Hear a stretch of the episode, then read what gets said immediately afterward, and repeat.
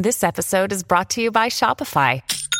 Forget the frustration of picking commerce platforms when you switch your business to Shopify, the global commerce platform that supercharges your selling wherever you sell. With Shopify, you'll harness the same intuitive features, trusted apps, and powerful analytics used by the world's leading brands. Sign up today for your $1 per month trial period at shopify.com slash tech, all lowercase. That's shopify.com slash tech.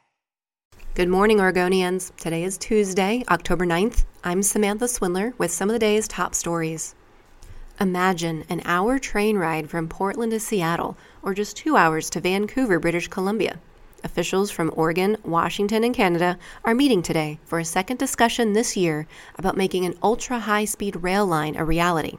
It's still in the early stages, but they'd like to make it happen by 2035.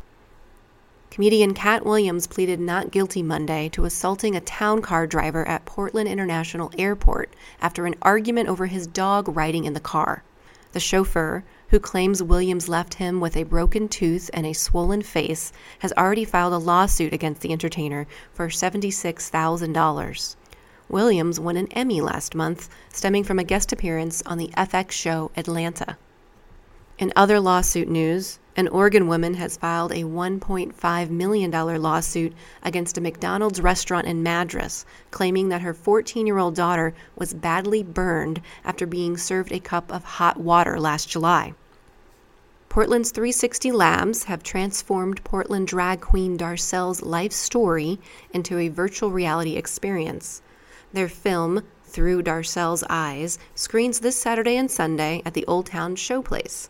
Attendees will use Oculus Go virtual reality headsets provided by 360 Labs for a 20 minute journey into the nightclub's history and to follow Darcelle at home and in the community. KGW and the Oregonian are hosting a debate this evening between governor candidates Kate Brown and Knute Buehler. You can catch the debate when it airs starting at 7 p.m. Today's forecast calls for scattered clouds and a high of 63 degrees. For news, sports, weather, and more, pick up the Oregonian or go online to OregonLive.com.